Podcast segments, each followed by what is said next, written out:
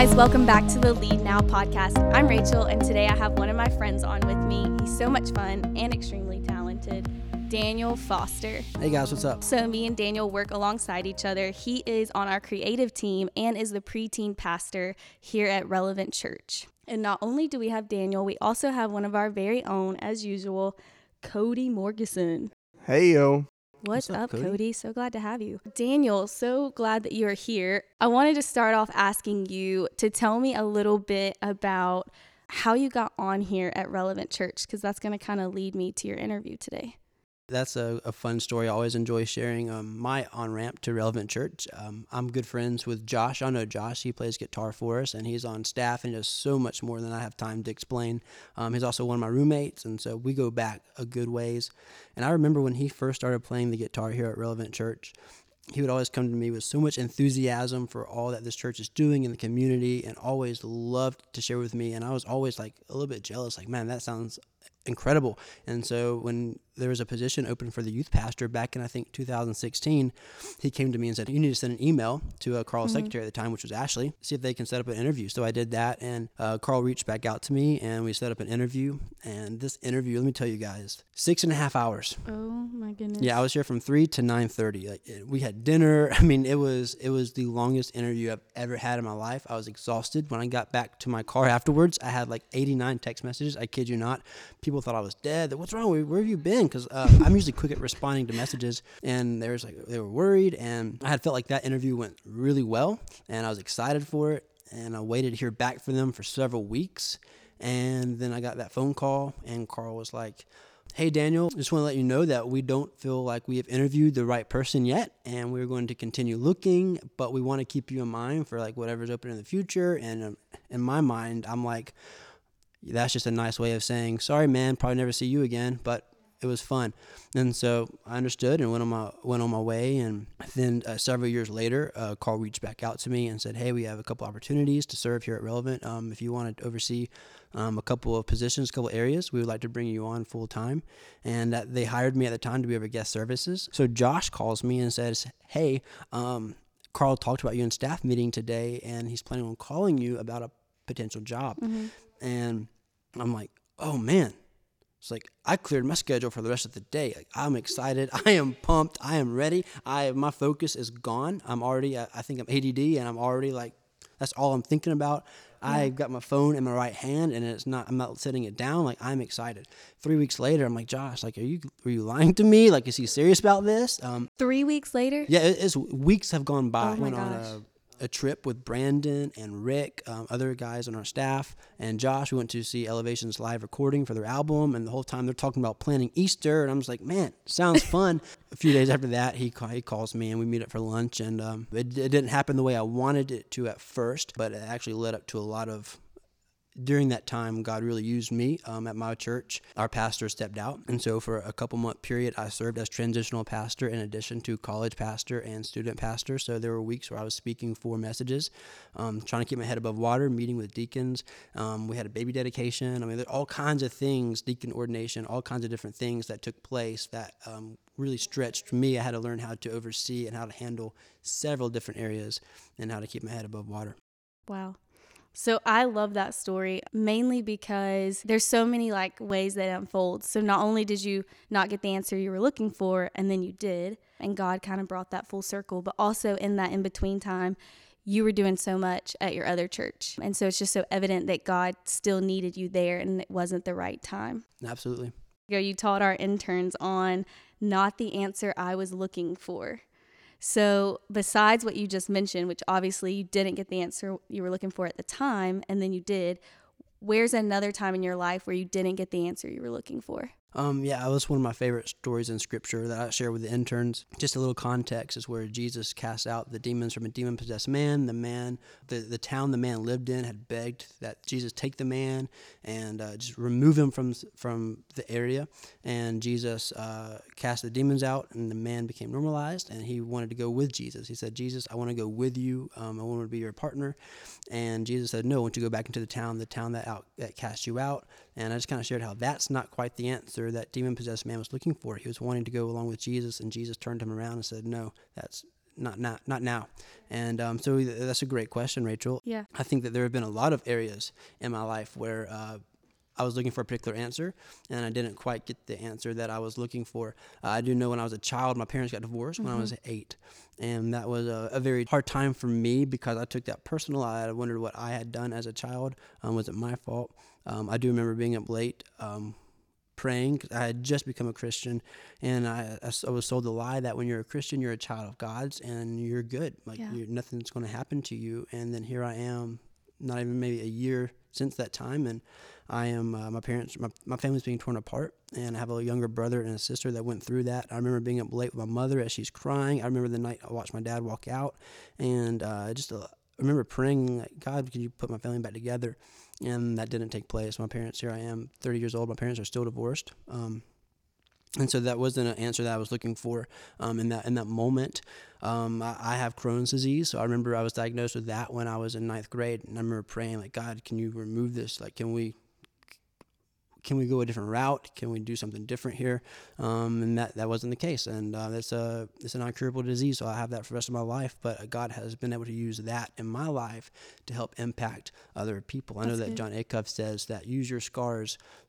Your scars are lighthouses, so other people don't hit the same rocks that you hit. And so I've allowed that. My parents divorced. I've allowed my, my disease to um, to speak into students' lives or others' lives who may they may have uh, doubts or not quite under they don't have understanding as to why they're going through what they're going mm-hmm. through, and so I can help give them the hope that comes from from Jesus. I know another instance was about the same time I was um, talking with Carl the second round of relevant interviews.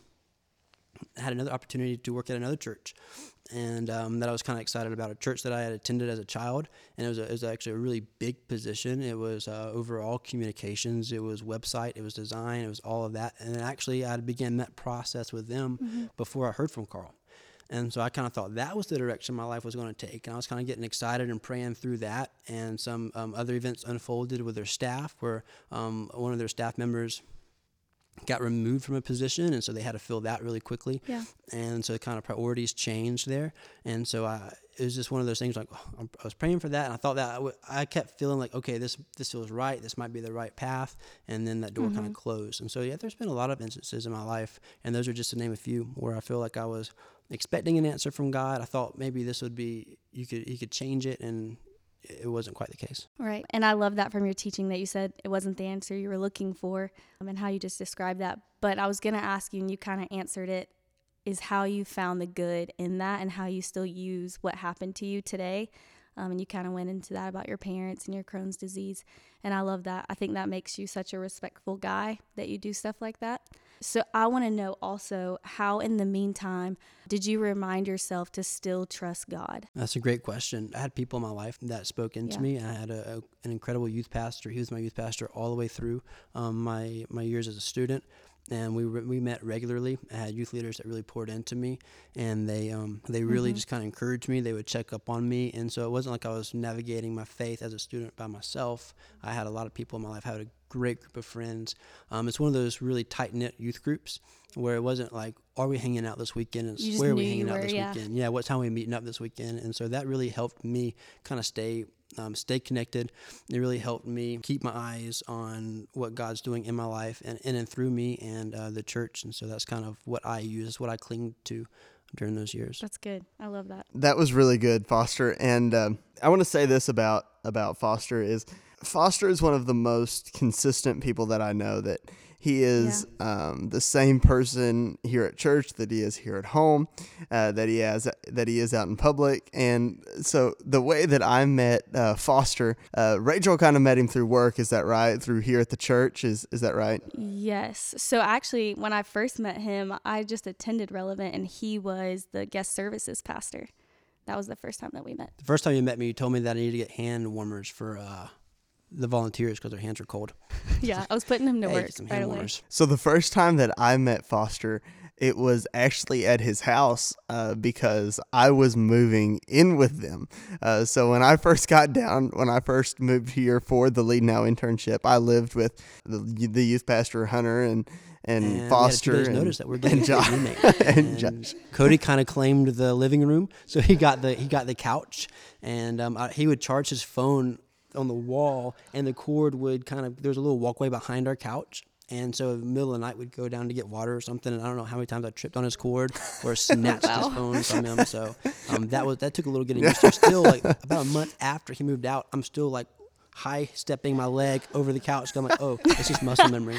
I just didn't want to snatch any more any more phones. so funny. So I want to know what was that like on your end, Cody, living with the guys, and then I also want to know your side of it too, Foster. So on my end, it was a little scary. Uh, not gonna lie, moving down here because I'm originally from Missouri. I'm moving eight hours away, and then uh, I talk with Ashley, and she says, "Yeah, we're just gonna move you into the guy's house." I'm like, well, I don't know who the the guys are, like, and then and then I'm gonna be living on their couch. Like, how's that gonna work out? Uh, and and then um, so I actually ended up living uh, out of a storage tote for a while, and then I slept on the couch.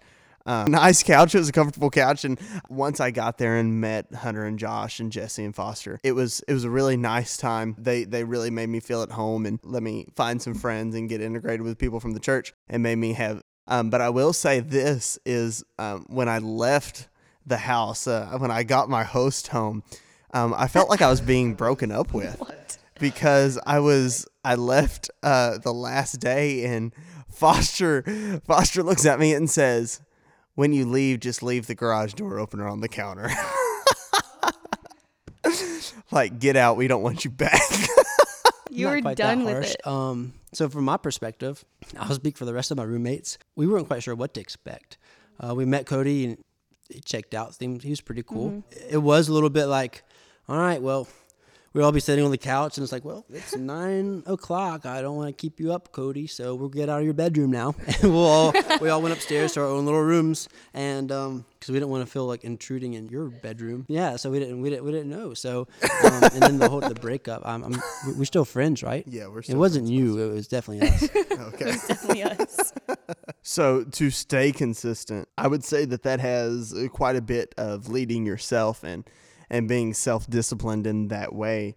Um, so what's your biggest motivation to lead yourself? Um, that's just with uh, vulnerability and accountability. So I I remain vulnerable with the, my few, those that are closest to me, and I allow them to keep me accountable. And there are moments that good. my roommates are the, are um, some of those few, and there are moments when they're like, "Hey, let's all sit down. We need we need to chat." Very few and far in between when this has happened, but like, "Hey, we need to let's follow up on some things." Like, "Hey, how are you in this area?"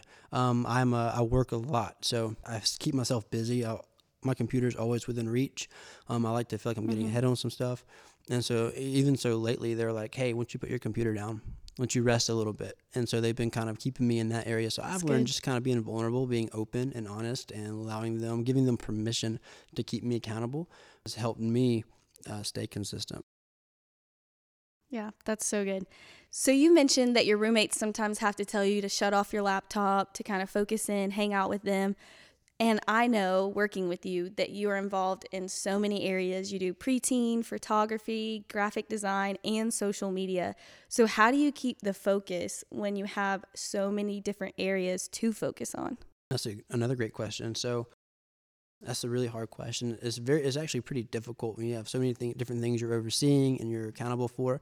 Um, I've just learned that I can't do it alone, and I've developed others to help me. I learned to delegate. I've learned to say no, which is hard because I'm a yes man. I want to say yes to everything, and I'm man. I'm I'm an Enneagram Seven. FOMO is real. Like I want to be a part of everything. I want to be part of every conversation. So if I'm around a group of people, I'm halfway listening to everybody just because I want to chime into whatever seems the most fun. And um, so I'm re- really being intentional about saying no to things, things that um, don't serve my time well. And so that's something I've been trying to do a lot lately, which is again very difficult for me. Um, and so I'm just learning to delegate and to say no. And uh, I've, I can't rely on my, myself either. So I have apps on my phone that I download that remind. I have reminder apps, I have calendar apps, things that help keep me on task and keep me uh, focused. Because again, I am very ADD. I am all over the place. My my mind is a million miles an hour. And so I'm just trying to be intentional, and being intentional about turning off is just kind of taking taking time to rest and to do nothing, which I, I kind of feel guilty sometimes when I'm not doing anything. I'm thinking, uh, there's so much to work on, there's so much to do. I want to get ahead, um, but I've also learned that um, uh, I learned that the if more is the standard, if I want to do more, more, more, if more is the standard, then there's a problem because there's yeah, no end to more. enough. That's There's good. Always I think, um, something coming. to myself and the interns. We have been talking a lot lately about boundaries, and that no is a complete sentence, and that you don't have to explain your no, but you can just say no and set Yeah. your boundaries. Um, and then also, I love that you said you have like reminder apps and all that stuff to help hold yourself accountable. And also, um, that helps you to like block out your time to make time for what you actually have to do. Right. It has to be very intentional. You can't just assume it's going to happen. I have to take actual steps and use tools to That's good. to help me. So I know you working with you and seeing you so much. You're a confident guy. Um, you always come off confident. Everything that you do, you're a risk taker. You're not afraid to try new things. You're not afraid to be bold. And so I think all of us love that about you. So how do you stay so confident? I haven't always been confident. Um, through high school, middle school, I was always a very shy person. I didn't speak up. I didn't think that my voice was valuable. I didn't think it was worth hearing. Um, always second guessing myself. Always doubted who I am. I didn't think I was a cool person. I didn't really fit in very well. Um, but later on, uh, late high school, college, I began to uh, work at a camp and just kind of let down my my walls and just be who I was. And uh, it was so exhausting trying to be the version of me that everyone wanted me to be. And so I just said, you know, I'm going to be me. And if you want to be around me, then you will. And if you don't, then that's your loss. And I'm just going to be me. I'm going to do my do me and uh, just be who I who I'm created to be. And if I'm allowed funny, uh, outgoing person, I'm not going to try to constrain that. I'm just going to be who I who God has made me because he he put me on this earth for a purpose and he's given me he's wired me the way he wanted me to be. And I'm not going to um, I'm not going to try to man- manufacture myself to fit your box because that could limit God's purpose in my life. That's so good. I love that. I love that you said that. And I see you do that all the time. And I love that so much. And I think you doing that has helped you reach your purpose more for God. I see you interact with um, so many young guys, older guys, and you you can just connect with them on so many levels with the way that you're funny and that you're just yourself and that you're bold. We all definitely love that about you. Well, thank you. Okay, so the last thing that we're going to ask you is uh, something that we started called uh, the leader legacy. So, what is the thing that you want to be remembered for in the way that you lead? I think when I uh, what I want to be remembered for and the way I lead is the way I encourage others. I think that would be it. I'm probably the loudest one to make fun of you, um, but I, I want to be remembered for also being the loudest one to cheer you on. And I think if people people that really know me know that I am an encourager and that it's not out of the ordinary to receive a text from me or a message saying, "Hey, I'm praying for you," and uh, if you need anything or if we have a conversation, um, just kind of a side conversation where I'm encouraging you and saying, "Hey, you're uh, you're doing a great job where you're at." And so I want to be remembered for that. I want them to be not just remembered um, that I was a funny guy or remembered the laughs that I, uh, I shared, but I, I want them to be to remember me from the uh, words of encouragement that I gave them. That was so good. I love that. You said, I don't want to be just loud for laughs. I want to be loud with the way that I cheer you on. That was really good. Thank you. Thank you so much, Foster, for being on with us today. I had so much fun with you and hearing all about your wisdom. And also, thank you so much, Cody, for joining us as usual. Yeah, I enjoyed it, and I uh, hope to do it again sometime. Thank you so much for listening to the Lead Now podcast. I had so much fun with y'all today, and I hope you enjoyed this episode. Don't forget to follow us on Instagram at leadnow.today and follow this podcast on all streaming platforms for weekly episodes. We out. Doobie-doo-bop.